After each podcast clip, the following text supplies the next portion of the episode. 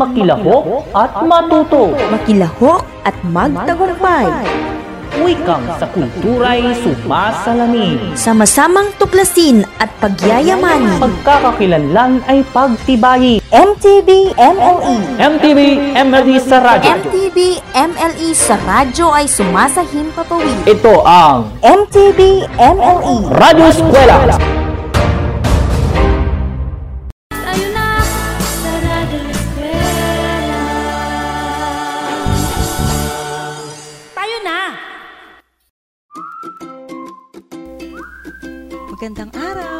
grade 1 pupils!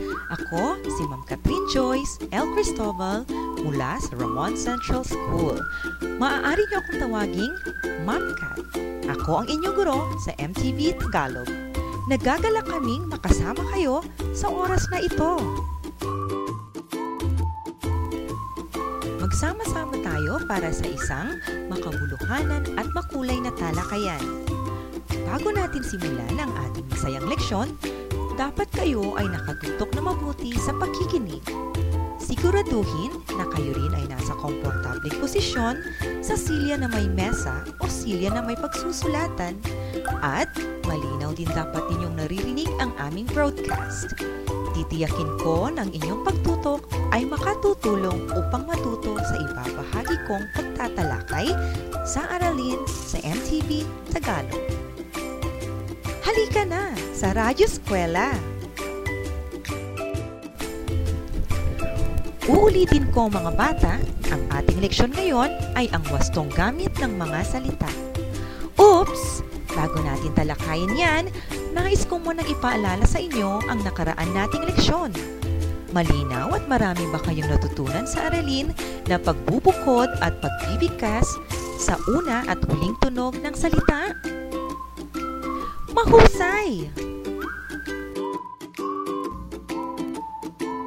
Sige nga, subukin natin ang inyong natutunan sa nakaraang pagkikita. Tara nang magbalik-aral mga bata. Unahin natin ang pagtukoy sa unang titik ng salita. Bibigkasin ko ang pangalan ng bagay at inyo namang tukuyin ang unang titik sa pangalan nito. Maliwanag ba? Makinig ng mabuti. Ang unang salita ay orasan. Ano ang unang titik ng salitang orasan? Tama! Ang unang titik ng salitang orasan ay titik O. Ang pangalawang salita naman ay X. Ano ang unang titik sa salitang X? Magaling! Ang tamang sagot ay titik E. Ang pangatlo't huling salita ay kotse. Ano ang unang titik sa salitang kotse? Napakahusay! Oo, ang tamang sagot ay titik K. Wow! Kayo ay tunay na magagaling! Mga bata, manatiling nakaantabay sapagkat magpapatuloy pa tayo makalipas ang isang paalala. Tayo na sa Radyo Eskwela. Tayo na! Taho! Taho kayo dyan! Di makatulog sa gabi sa kaiisip Damdamin ko'y mayroong lungkot hanggang sa panaginip Oh, Berto, di ka ba nakatulog kagabi? Hindi nga ho, Kuya Pekto. Dala ho siguro ng lungkot ng pag-iisa dito sa bahay. Di ho kasi makalabas dahil sa COVID-19. Hay. Berto, may tatlong bagay na dapat kang tandaan para maiwasan ng lungkot sa mga ganitong sitwasyon. Una, alamin ang dahilan ng iyong kalungkutan. Pangalawa, maaaring pabatid ang iyong nararanasan sa mga taong malalapit sa iyo. Nariyan ang internet para makausap mo sila. At ang pangatlo, ilaan mo ang iyong oras sa mga bagay na ikaw ay magiging abala. Hindi lang pisikal na kalusugan ang mahalaga, Perto, pati pang kaisipan rin. Tatandaan ko yan, Kuya Pekto. Maraming salamat sa payo. Isang paalala mula sa kagawaran ng edukasyon at ng himpilang ito.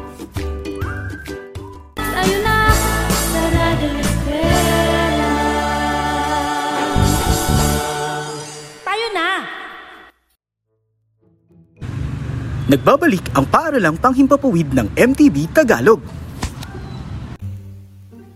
Mga bata, gusto niyo bang makarinig ng kwento? Ang kwentong ito ay pakinggang mabuti dahil nakatutulong ito upang maunawaan ang ating leksyon. Alam kong sabik at gusto niyo rin itong mapakinggan.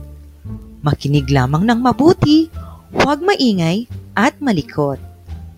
Sa pagtatapos ng kwento, kailangang masagot niyo rin ang ilang katanungan. Ayos ba sa inyo? Haba syempre, oo ang sagot. Sige, simulan na natin.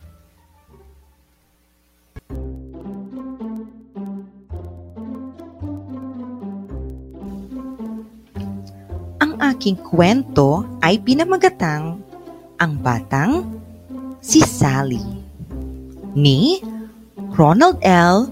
Bacani. Kinikilala si Sally na kakaiba sa lahat dahil sa kanyang katangian.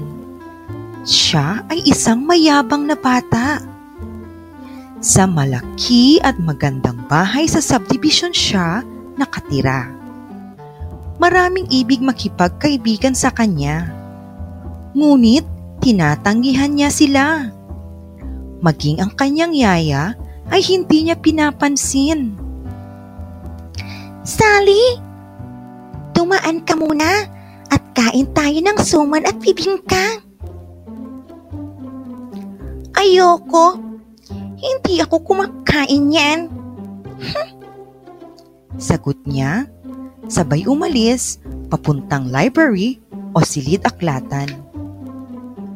Habang naglalakad, bigla itong nawalan ng malay. Nakita ito ng kanyang mga kaklase at dali-dali nila itong dinala sa klinik. Gutom pala ang dahilan ng kanyang pagkabagsak. Mula noon, malaki na ang ipinagbago niya. Natuto na si Saling makisama at makisabay kumain sa kanyang mga kaklase. Nagustuhan niyo ba ang kwento mga bata? Ito ay tungkol sa isang batang babae. Sino muli ang pangunahing tauhan sa kwento? Tama, si Sally ang pangunahing tauhan sa kwento. Ano naman ang katangian o ugaling taglay ni Sally ang nabanggit sa kwento? Tama ulit, si Sally ay may katangiang hindi ka nais-nais. Ito ay ang pagiging mayabang. Dapat huwag rin kayong maging mayabang sa iba. Anong dahilan bakit kaya nawalan ng malay si Sally? Tumpak! Si Sally ay nawalan ng malay dahil sa gutom o hindi pa kumakain. Dapat huwag kayong magpapagutom o dapat kayo ay kumain lagi, lalo na kapag gulay at prutas. Paano tinulungan ng kanyang mga kaklase si Sally? Magaling mga bata! Dinala si Sally ng kanyang mga kaklase sa klinik. Kung ikaw si Sally, gagayahin mo rin ba siya? Bakit? Mga bata, laging tatandaan na ang pagiging mapagpakumbaba ay mas kaaya-ayang ugali, lalo na sa mga mababait na batang katulad ninyo. Maging pala kaibigan sa iba ha, aasahan namin yan. Ngayon naman, kunin ninyo ang inyong lapis at notebook at buksan ang inyong module sa pagyamanin na matatagpuan sa pahina 12. Tignan ninyo ang inyong module at subukin natin ang inyong kaalaman. Basbasahin ko ang panuto. Piliin at kopyahin ang mga salitang napakinggan sa kwento. Uulitin ko, piliin at kopyahin ang mga salitang napakinggan sa kwento. Kung nahihirapan sa gawaing pagsulat, ay maaaring tawagin ang magulang o tagapag-alaga upang gabayan kayo sa pagsusulat. Narito ang mga sumusunod na salitang maaaring nabanggit sa kwento. Uulitin ko, isulat lamang ang mga nabanggit na salita kaugnay sa kwentong binasa. Handa na ba? Makinig ng mabuti!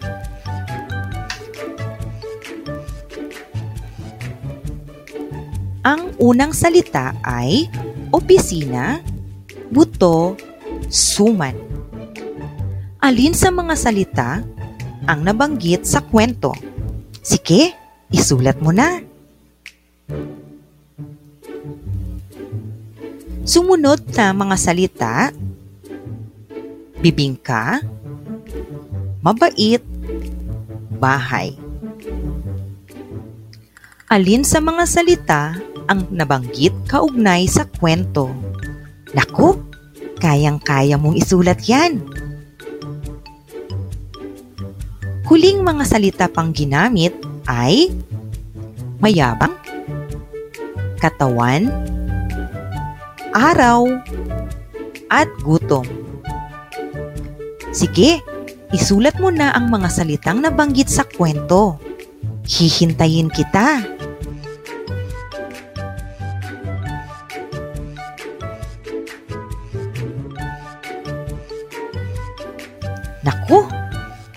Mukhang nakuha mo silang lahat. Magaling! Atin nang iwasto at alamin kung nakuha ninyo ang mga salitang binanggit kaugnay sa kwento. Ang mga salitang nabanggit sa kwento ay suman, bibingka, bahay, mayabang, at gutom.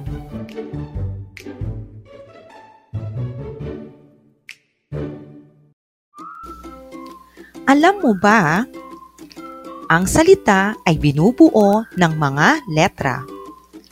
Ang letra rin ay may kanya-kanyang tunog. Kaya ang isang salita ay may tiyak na kahulugan.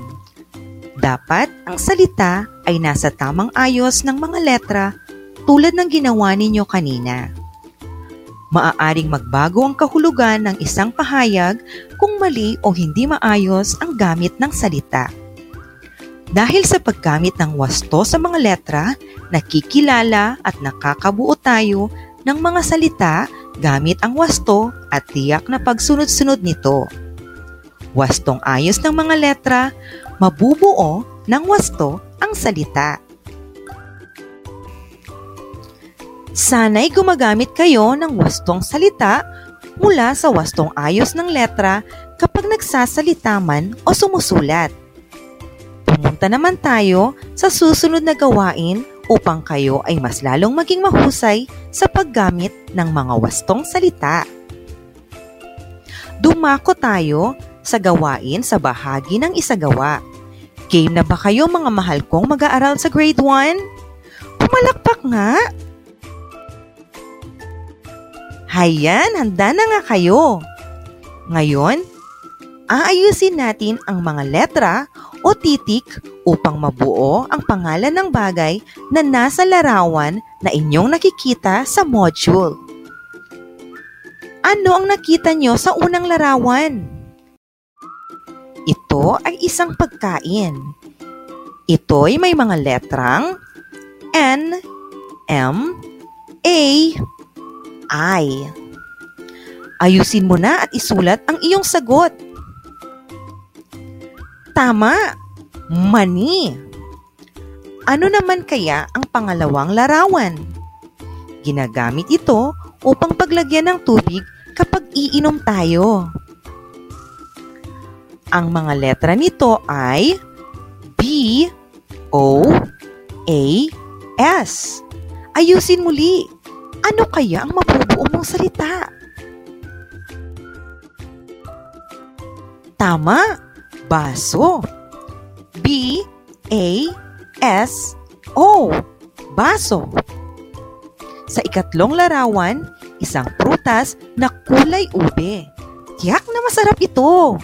Iayos ang mga letrang U, S, P, A. Ano kaya ang salitang ito? Sige, isulat mo na. Ano ang tamang sagot? Tama! Ubas! U, B, A, S. Ubas. Ang pang-apat na larawan. Ginagamit mo ito kapag naliligo pansalok sa tubig. Ang salitang ginamit ay B, T, A, O. Sige, isulat mo na ang naiisip mong tamang salita. Ano ang tamang sagot? Tama, tabo. T, A, B, O. Tabo. Panlimang larawan. Dito tayo madalas mahiga, may unan at kumot upang tayo'y matulog. Ang mga letrang ginamit ay K, M, A, A. Ano kaya ang tawag dito? Isulat mo na ang pangalan ng larawan na ito. Ano ang tamang sagot? Tama. Kama. K, A, M, A. Kama. Mahusay kayong umayos ng mga salita upang wasto itong maibigay ang pangalan ng larawan. Tunay ngang kahangahangang inyong galing. Bibigyan ko kayo ng limang palakpak. Labis akong natutuwa sa ipinapakita ninyong kahusayan sa pagsagot. Hayan mga bata, napag-aralan din natin ang ating leksyon sa araw na ito tungkol sa wastong gamit ng mga salita. Marami ba kayong tamang sagot? Kung gayon, kayo ay tunay na nakasunod sa ating leksyon. Nakakatuwa, hindi ba? Magkaroon naman tayo ngayon ng balik-aral. Balikan ninyo ang inyong mga notebook at muli nating alalahanin ang mga natutunan ninyo sa oras na ito. Naibahagi ko kanina sa inyo mga bata ang maggamit ng wastong salita na maaaring nakikilala at nakabubuo tayo ng mga salita gamit ang wasto at tiyak na pagsunod-sunod ng mga letra. Naibahagi ko din ang maiksing kwento tungkol kay Sally. Natutunan ninyo na mahalagang maalala at magamit ang magagalang na pananalita sa pang-araw-araw na buhay. Maaaring simulan ito sa tahanan, paaralan, at sa mga kaibigan. Ang dali ng leksyon natin, hindi ba? Ngayon ay matutukoy nyo na ang wastong gamit ng mga salita. Handa na ba kayo sa maiksing pagsusulit? Maghanda na mga bata sapagkat maya-maya ay aalamin pa natin kung hanggang saan ang sukat ng inyong natutunan sa ating leksyon. Gagawin natin yan matapos mapakinggan ang isang paalala.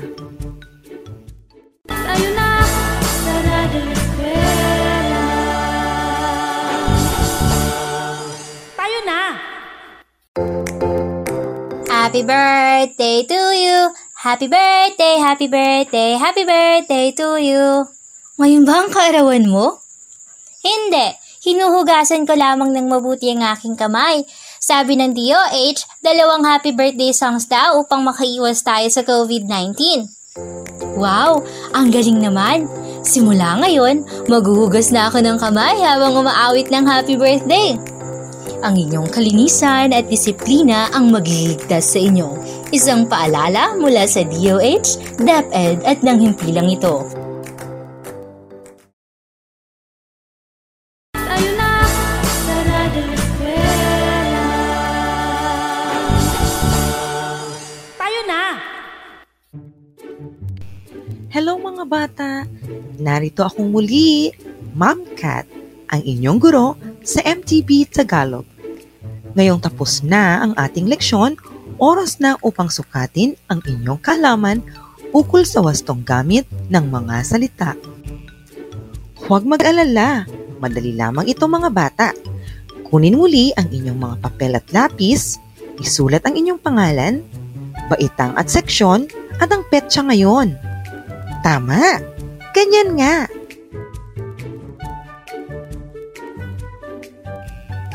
Buksan ang inyong module sa pahina 15 at sagutin natin ang bahaging tayahin.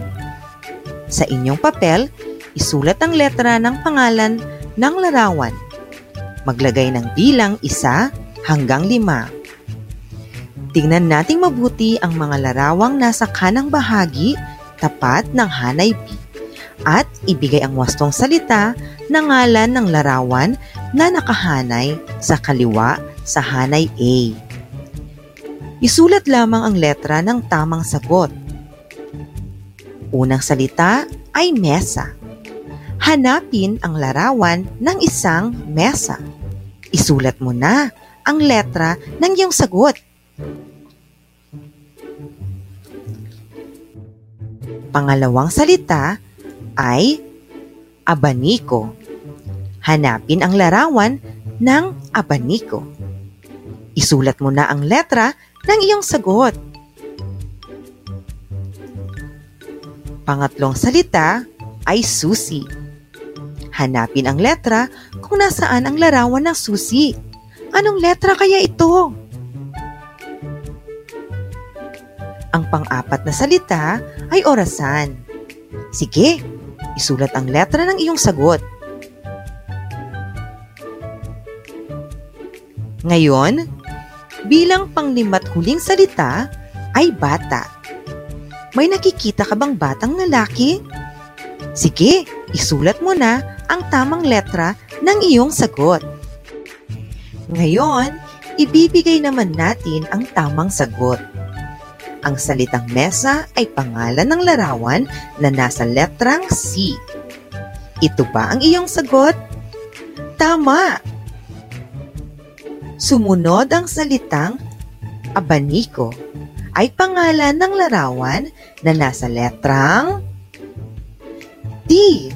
Ito ba ang iyong sagot? Mahusay! Ikatlong salita ay susi na pangalan ng larawan na nasa letrang B. Ito rin ba ang iyong sagot? Mahusay! Mukhang marami ka nang nakuha. Ituloy na natin.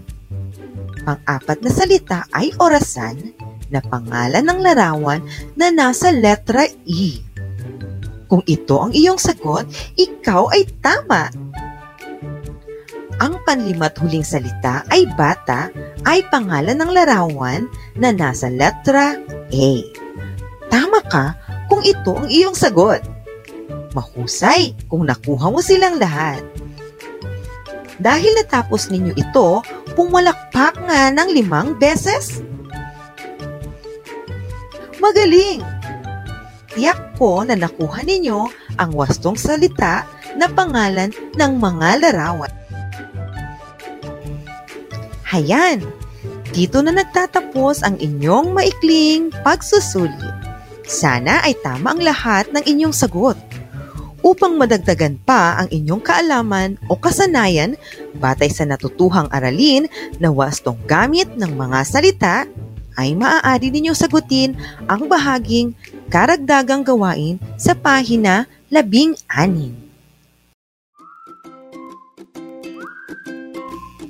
Mga grade 1 pupils, andyan pa ba kayo? Siguraduhin na kayo ay masaya pa rin nakikinig sa aming broadcast sapagkat ang susunod na bahagi ng ating programa ay isang tugtugin para sa inyo. Ito ay masayang paraan upang hindi makalimutan ang ating leksyon ngayon. Umawit at sabayan ang tugtuging alpabetong Filipino ni Teacher Cleo.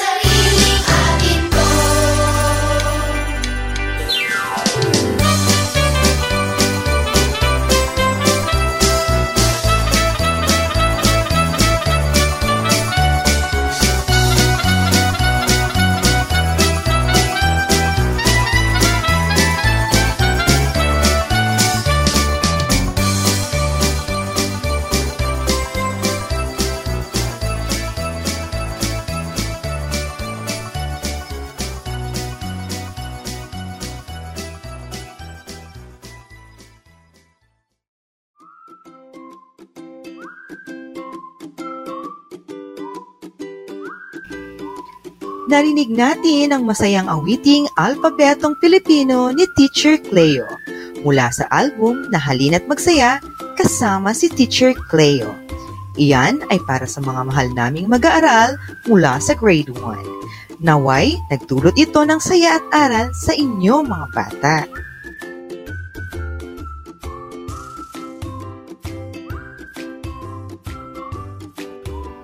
Kung kayo ay may nais itanong, linawin o may karagdagang impormasyon, maaari ninyo itong isulat sa ating feedback form at ihulog sa Dropbox na nakatalaga sa inyong lugar. Isang paalala rin na dapat laging tumutok sa anumang paraan ng pagtuturo sa radyo man o telebisyon para sa kaligtasan natin na makaiwas sa sakit na COVID-19, mananatili muna sa inyong mga tahanan at mananatiling matututo gamit ang iba't ibang modalities na inihahanda ng Department of Education. Dito natatapos ang ating leksyon sa wastong gamit ng mga salita. Huwag kakalimutan ang mga napag-aralan sa araw na ito, mga mahal naming mag-aaral sa grade 1. Balik-balikan ang inyong notebook upang lalong maintindihan ang ating mga aralin. Laging mag-ingat at maging malinis sa pangangatawan upang ang pandemya ay maiwasan. Bukod sa lahat, ugaliing magdasal at magpasalamat sa Panginoon. Muli, ako ang inyong guro sa MTV Tagalog mula sa Ramon Central School, Ma'am Catherine Joyce L. Cristobal, ang inyong guro sa Radyo Eskwela. Paalam!